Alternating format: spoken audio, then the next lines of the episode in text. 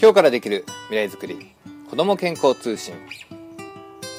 はいこんにちは、えー、子どもたちの健康な未来づくりを応援します、えー、ここロサンゼルスおもきす .com の勝田です。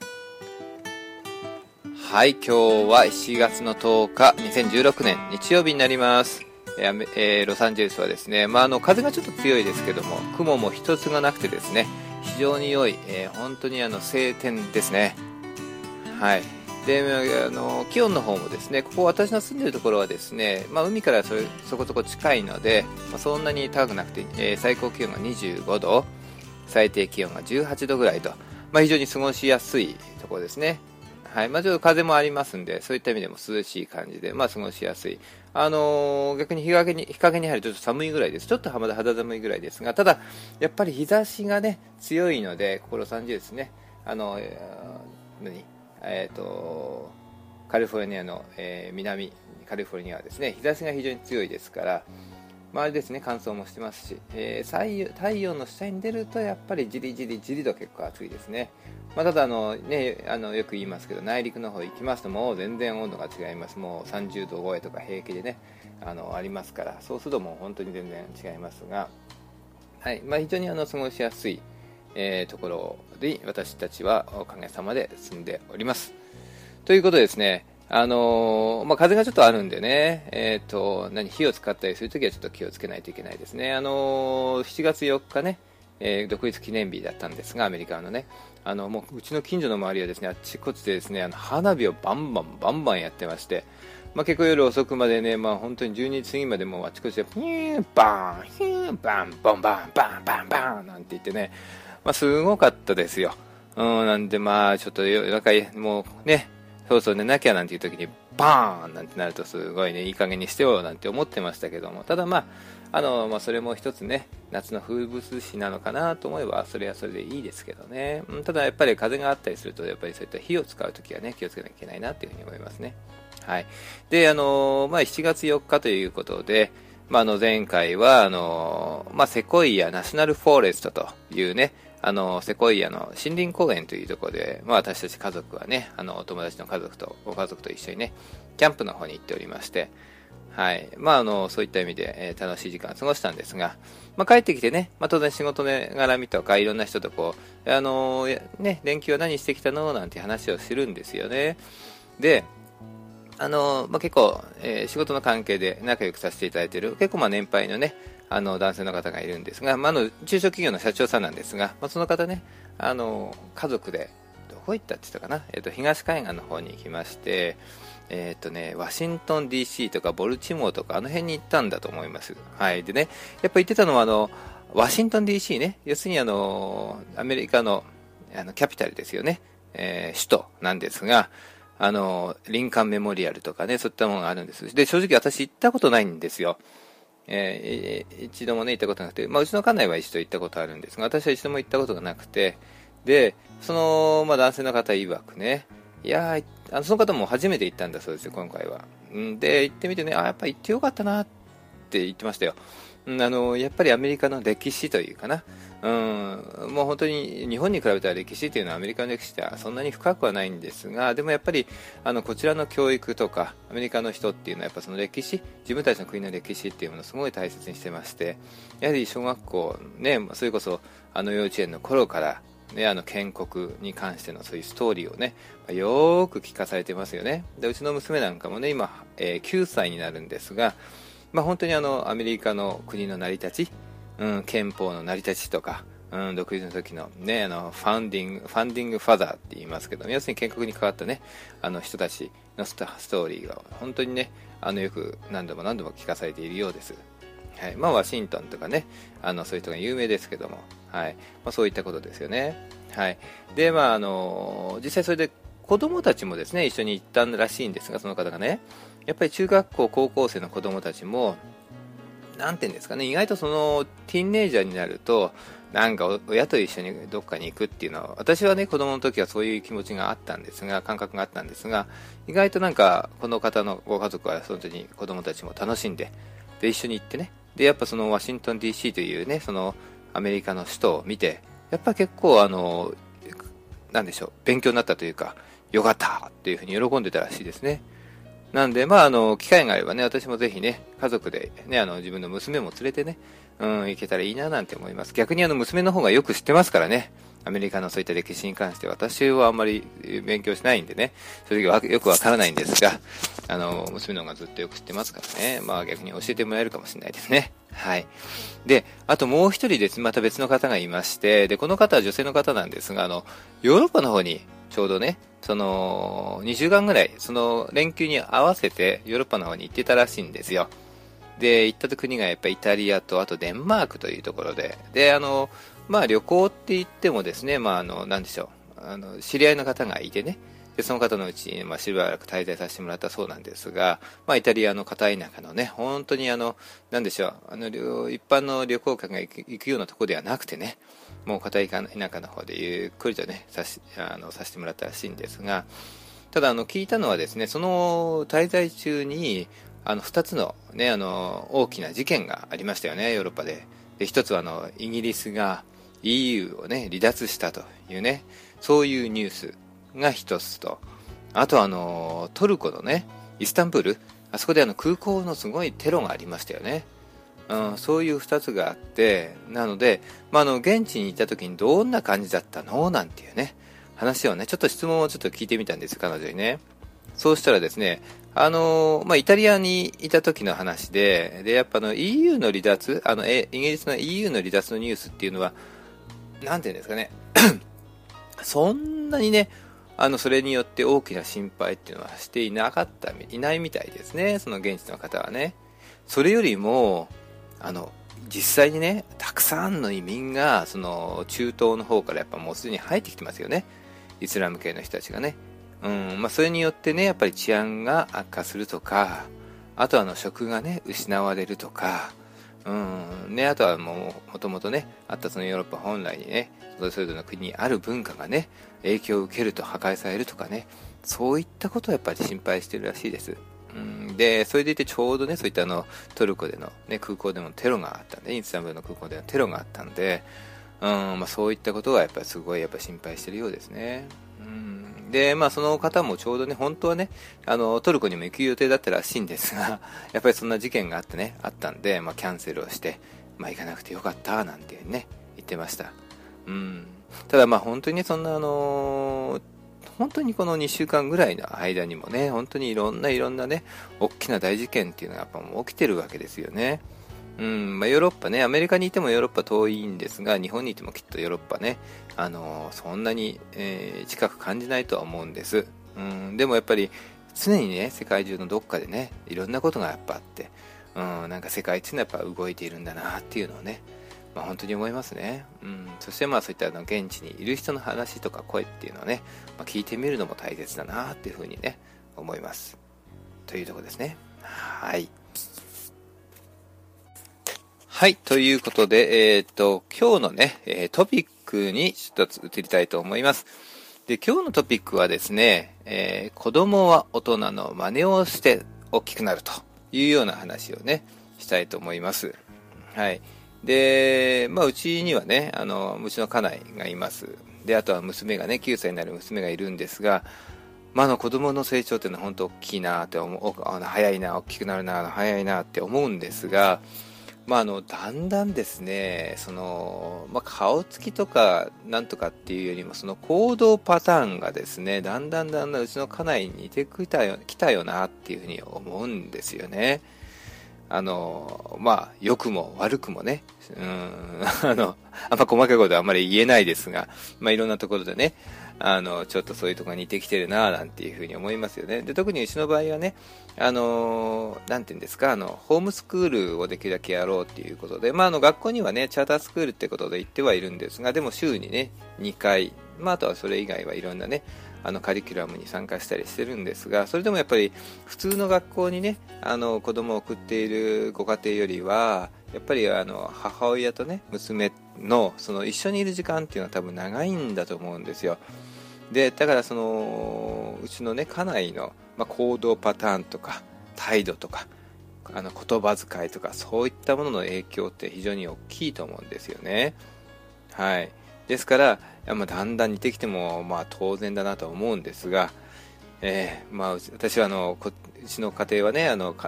妻とあの娘だけなんで男は私一人だけなんで、まあ、だんだん2人にねあのー、まあ、言葉ではかなわないような 状態で、なかなか大変な思いもしておりますが、はい。まあでもそういうことがね、実際あるなっていう時に、やっぱ、子供っていうのはやっぱりあの成長する上で、やっぱり大人、特にあの親のね、影響っていうのを受けて、で、育っていくっていうことはやっぱ本当に実感しますよね。うん。で、あのー、まあ、子は親の鏡なんていうね、ことも言いますように、うん、そう子供を見ればどんな絵がわかるというぐらいね、やっぱり似てくるもんですから、まあ、それについてね、やっぱり大人がどういう行動をするかってやっぱ考えていかないと、自分の子供の将来にやっぱとてもね、それは大きな影響を与えるんだと思うんですよね。はい。ということで、ちょっとその、あの、その、そのね、あの、まあ、真似るということかな。コピーをするっていうんですかね。うん、そういったことに関するね、まあ、トピック、記事がありますので、そちらをご紹介したいなというふうに思います。はい。で、ある記事でですね、えっ、ー、と、まあ、科学的なリサーチからですね、子供の真似るというね、子供を検証しているんですね。で、あの、改めてこの大人の取る行動がいかに子供の影響を与えるかということをね、考えてみましょうということでね、そういったあの記事はありますのでね、ちょっとそちらの方を紹介します。はい。えっ、ー、と、まあ、ここからが記事の内容なんですが、えっ、ー、と、子供は大人の真似をして学びます。オーストラリアの幼稚園児とカラハリ・ブッシュマンの子供を対象した最新のリサーチにおいてある種の真似、うん、または真似のしすぎをすることを見つけました。それは子供は大人が見せた行動を結果だけではなくその工程までも含めて全て真似をします。それはオーストラリアの中流家庭の子供だけでなく世界中の人間の行動として現れているようです。そしてこのことはどのように人類が成長し文化を継承しているかを知る大きな手がかりになります。はい。えーとちょっとそのまあ一番最初のね、えー、出だしですけどまあちょっと面白いですね。まあそういったのリサーチを行った方がいるということですね。はい、でその方のそのリサーチの結果で、えー、どんな話につながってくるでしょうか、はい。えー、続いていきましょう。えー、っとこから記事ですね。えー、たとえ明確にそれが不適切な方法であると分かっていても、子供は大人の見せた見本の行動をそのまま全てコピーをする。という、この変わった事実を研究者たちは見つけていました。と、オーストラリア・クイーンズランド大学の精神学者、マーク・ネルソンネルソン氏は言います。はい、それは他の霊長類がしないことです。チンパンジーの場合も、もしそれが明確に不適切な方法であると分かれば、同じような行動は取らず、結果だけを得ようとします。しかし、この事実が全ての人々に当てはまるかは今まで分かりませんでした。とネルソン氏は続けます。ほとんどの場合、リサーチは西洋諸国に住んでいる子供、特に両親は中流家庭で高い教育を受けた子供た子供のあ高い教育を受けた人たちの子供たちを対象に行われていたからです。これらの親は頻繁に子供に物事を教えています。しかし、しかし、土着の文化では子供に何か教えるのにそれほど多くの時間を割けません。彼らは子供を見ている前ではゆっくりと作業を行うかもしれませんが、それは西洋文化に見られるような積極的な指導とは違います。とネルソン氏。そこで、彼は何十年もブッシュマンのコミュニケーションについて研究をしている南アフリカ、ダーバン市にあるクワズルーナタル大学の考古学者、ケアン・トマセリ氏と協力して今回の調査を行いました。この研究結果は、 Psychological Science 誌と Journal of Association for Psychological Science 誌に掲載されました。はい。ということで、えー、まあ、オーストラリアのね、あの、研究所の方と、まあ、南、えー、アフリカの方が協力をしてね、あの、調査を行ったということですね。はい。で、どんな調査を行ったでしょうかということで続きます。実験において子供たちはどのように箱を開けるかを見せられました。しかしそれは面倒で合理的ない方法が取られました。例えば、指を使えば簡単に開くにもかかわらず、大人は棒を箱の横方向に引きずり、そして棒の握りを引っ張って箱を開けようとします。ほとんどの子供たちは大人のやった通りに真似をしました。それは子供たちは事前に箱で遊んで、どうやって開けるのかをすでに気づいていてもです。これはブッシュマンの子供でも、オーストラリアの子供でも一緒でした。しかし、子供たちは単純にゲームとして真似ている、真似をしているだけではないのでしょうか。それはポイントに近いところついているね、とネルソン氏。多分、ゲームではないけれど、私が見本を子供たちに見せたとき、それが何か、何か目的があるように見えたのではないかと思う。子供の意識からすると、私がやっていることに何か理由があると感じたんだろう。この未知の目的があると予想することが、その行動をコピーすることにつながっていて、そのことがどのように人類が成長し、文化を継承してきたかの一つの方法ではないだろうか、とネルソン氏は続きます。私たちはこの一連の行動が周りと同じような行動をし、周りと同じようになることの動機づけとなり、それが人類の文化意識文化的意識の核になっているのではというふうに真剣に考えています。はい。ということで、まあ、あの、記事の内容はね、ここまでになります。まあ、サイエンスデイリー誌というね、えー、これなんだろう、雑誌なのかなそういうところからに、えー、載せられた記事のようですね。はい。えー、いかがでしょうか？いかがでしょうか？ね。まあ子供がね、大人の真似をするということ、それがね、文化の継承の核になっているということなんでしょうね。まああの、実験のこと、内容っていうのは簡単に言えば、あの、簡単なことなのに、それをわざわざ難しくするような見本を、まあ、子供たちに見せて、うん、で、子供たちはそれをね、まあ、あの、結果よりもそれを単純にやったことをね、もうあの、真似して、親、大人がね、やったことを真似してるということなんですよね。はい。まあ、あのまあ、何かね、難しいことのような気もするんですが、家庭に置き換えてみればね、親の習慣を子供がね、真似て、それをまた子供が真似るということでね、家族の習慣が代々伝わっていくという感じなんでしょうかね。はい。まあ、あのありますよね、家庭の中でもやっぱ習慣っていうね、それが本当にね、意味があるが、あるかないかは別としてもやっぱ習慣っていうのがあって、それが代々結構伝わっていくというね、そういうことなのかなというふうに思います。うん、で、まあ、問題なのはその習慣がね、合理的でなくても、また間違っていたとしても子供たちはそれをね、あの、受け継いでしまうんですよね。うん。で、まあ、あの、まあ、よくね、問題とされるのはその、体罰を受けて育った子供はその子供にも体罰を加え行き過ぎると児童虐待になってしまっている。なんていうね話もありますよね。うん。だからあの親を見て見て育ちますからね。親がいつもねその体罰もう頭叩いたりお腹お腹は叩かないですけどお尻叩いたりとかねそういうことをしてるとやっぱり自分がその子供がね今度親になった時にまた同じことを自分の子供にするっていうことなんですよね。まあそれが習慣ですよね。それが習慣であり文化でありうん、ね、だどうせだったらそうではない、うん、良い習慣をね、やっぱ与えていきたいなとは思いますよね。はい。で、そうですね。またあの、食べ物についてもそうですよね。食習慣。ね、食生活っていうものに関してもね。まあやっぱり親がね、たまあいつも偏ったものばっか食べていると、まあ結局子供もね、同じような食習慣。で、ね、例えばもう、なんでしょう。脂っこいものとか加工食品ばっか食べてれば子供もそればっか食べるでしょうし、まあそれはもう準備をするっていうこともあるんでね、やっぱり親が準備をすると。なれば子供がそれを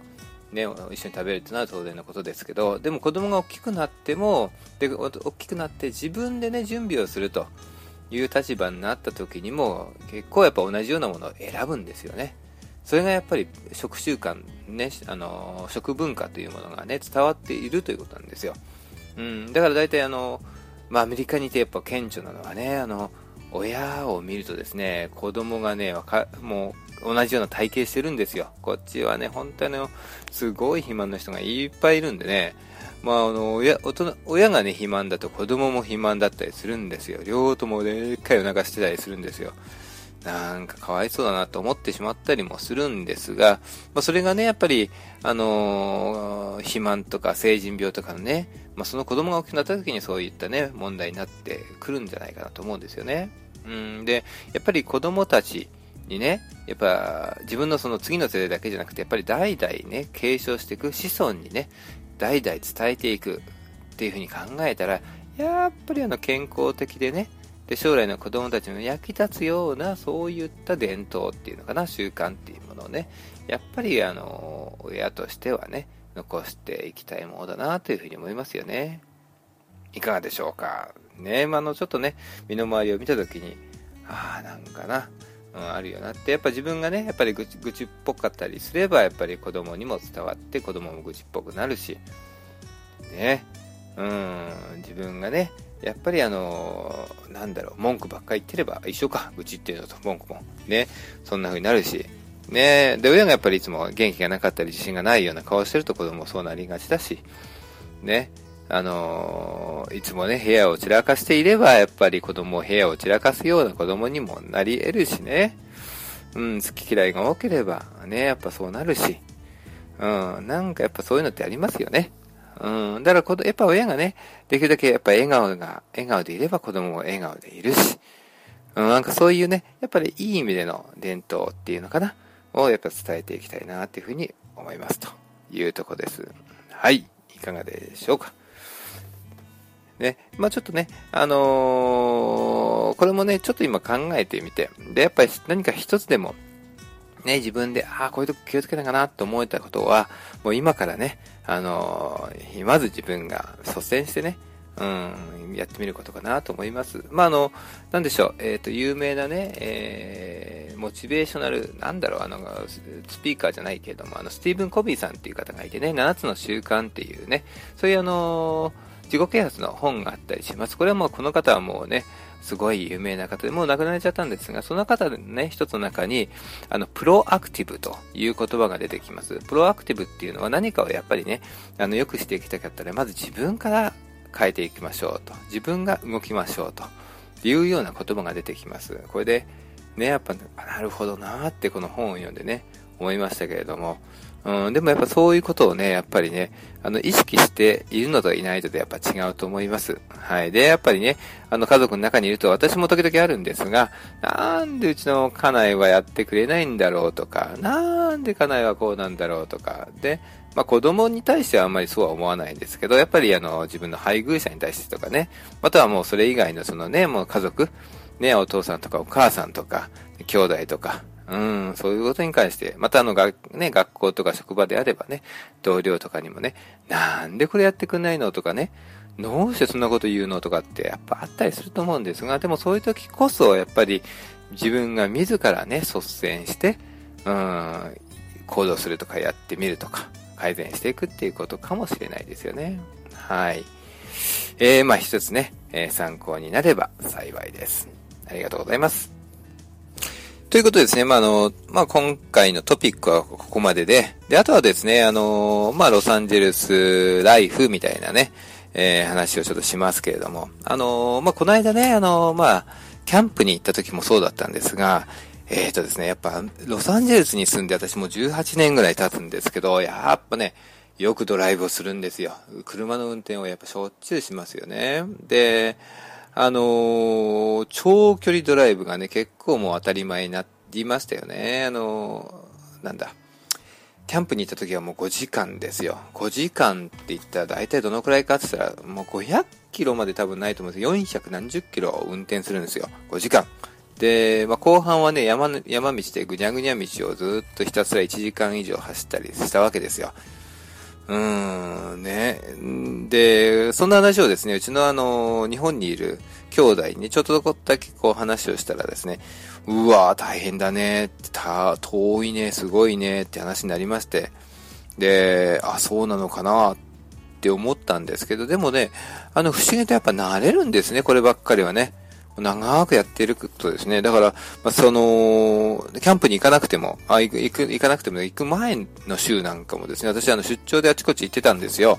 あの、コロラドに行ったりとか、北カリフォルニアとかね、行ってたんですが、その時も1日平気で4時間とか5時間近く運転してたんですよね。そんなのがもう3日4日続いてましたよね。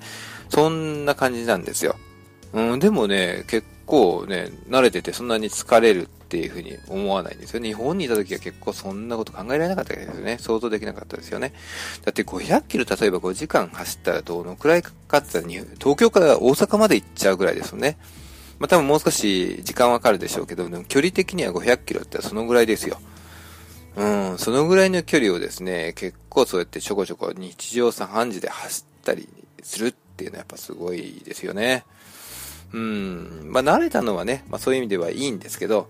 ただやっぱあの、ずっとやっぱ車に乗ってるとね、あの、経験ある方もいるかと思いますが、やっぱ腰がね、やっぱ痛くなりますよね。あの、オフィスでね、やっぱずっと椅子に座っていてもやっぱ腰が痛くなりますけども、やっぱり人間の体ってやっぱずっと座ってるようにはできてない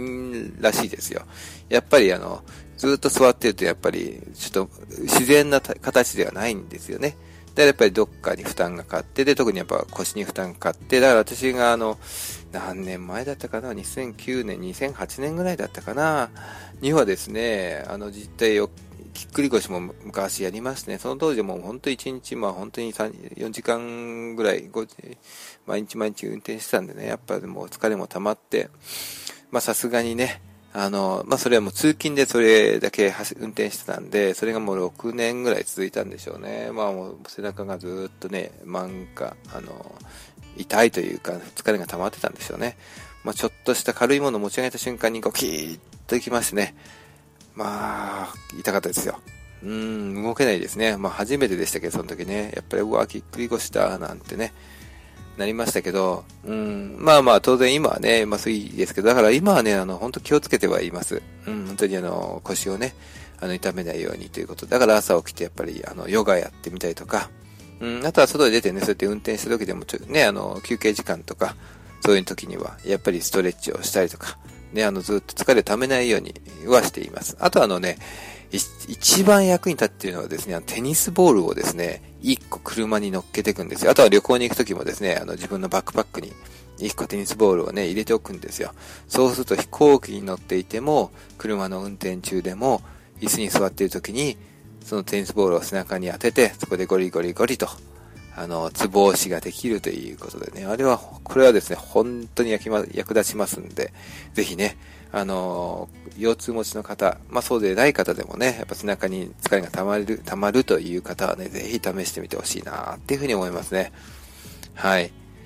ということで、まあちょっとね、ドライブの話をしてみました。はい。まあ特にこう、ロサンゼルスはね、あの、車なしではどこにもやっぱりなかなか行けないとこなんで、まあ車が本当に日常生活の足、糧になってますよね。ということです。ね。まあ、あの、まあ、経済的なこともね、ガソリンも使いますし、ね、あのー、公害のもとにもなりますから、乗らないに越したことはないですけどね。はい。まあ、ぜひね、あの、車を運転するときには一つ参考にしてみてください。はい。というところで、えっ、ー、と、あとはですね、まあ、あの、お知らせなんですが、あの、モモキッス .com というですね、えー、私どものサイトがあるんですが、まあ、こちらの方であの健康情報とか、あとあのサプリメントの販売なんかも行っておりますが、で、あの、お知らせとしてはですね、あの、モモキスが利用してますあの配送センターがあるんですが、こちらがですね、7月の18日から7月の末日まで、えー、2週間ぐらいなんですけど、あの、夏期の休暇、夏休みになります。なので、あの、ご、ご注文をね、あの、していただけるのは本当にありがとうございます。で、受け付けることは可能ですが、ただ、あの、発送は、あの、8月以降、ね、8月1日以降になるということを一つね、あの、お知らせしておきます。ので、まあ、えっ、ー、と、改めて、えー、ウェブサイトの方にもちょっと書いておきますが、えっ、ー、と、2週間ぐらい、え発送がされませんよというようなことです。えー、一つご了承ください。あとは、まあ、あの、ね、そういったあの、健康情報なんかもね、ちょこちょこと載っけておりますので、えー、まあ、あの、ご興味のある方は、ぜひね、ももキッス .com、m-o-m-o-k-i-s-s.com の方をね、ご覧いただけたらと思います。はい。ということでね、あのー、まあ、7月ももうね、10日になりまして、まあ、3分の1が過ぎましたよね。早いですね。で、いよいよいよいよ、もう夏本番。で、まの夏至、えっ、ー、と、夏至もね、もっと過ぎたんで、どんどん、これからね、どんどん暑くもなりますけど、えっ、ー、と、日中のね、えー、日の出ている時間っていうのも、どんどんどんどん少しずつ少しずつ短くなっていきますから、ね、まずあの、夏の満喫して、エンジョイして上で、あとはまあ少しずつ少しずつ、そういったね、今度は年末、冬に向かってね、え行くんだなっていうふうに思いますので、えー、まあ、まず一つね、あの、健康に注意をして、水分をしっかりとって、えー、そしてこの夏を楽しんでいきましょう。はい。ということで、えー、っと、今回も、えー、長い時間ありがとうございました。はい。よろしくお願いします。失礼します。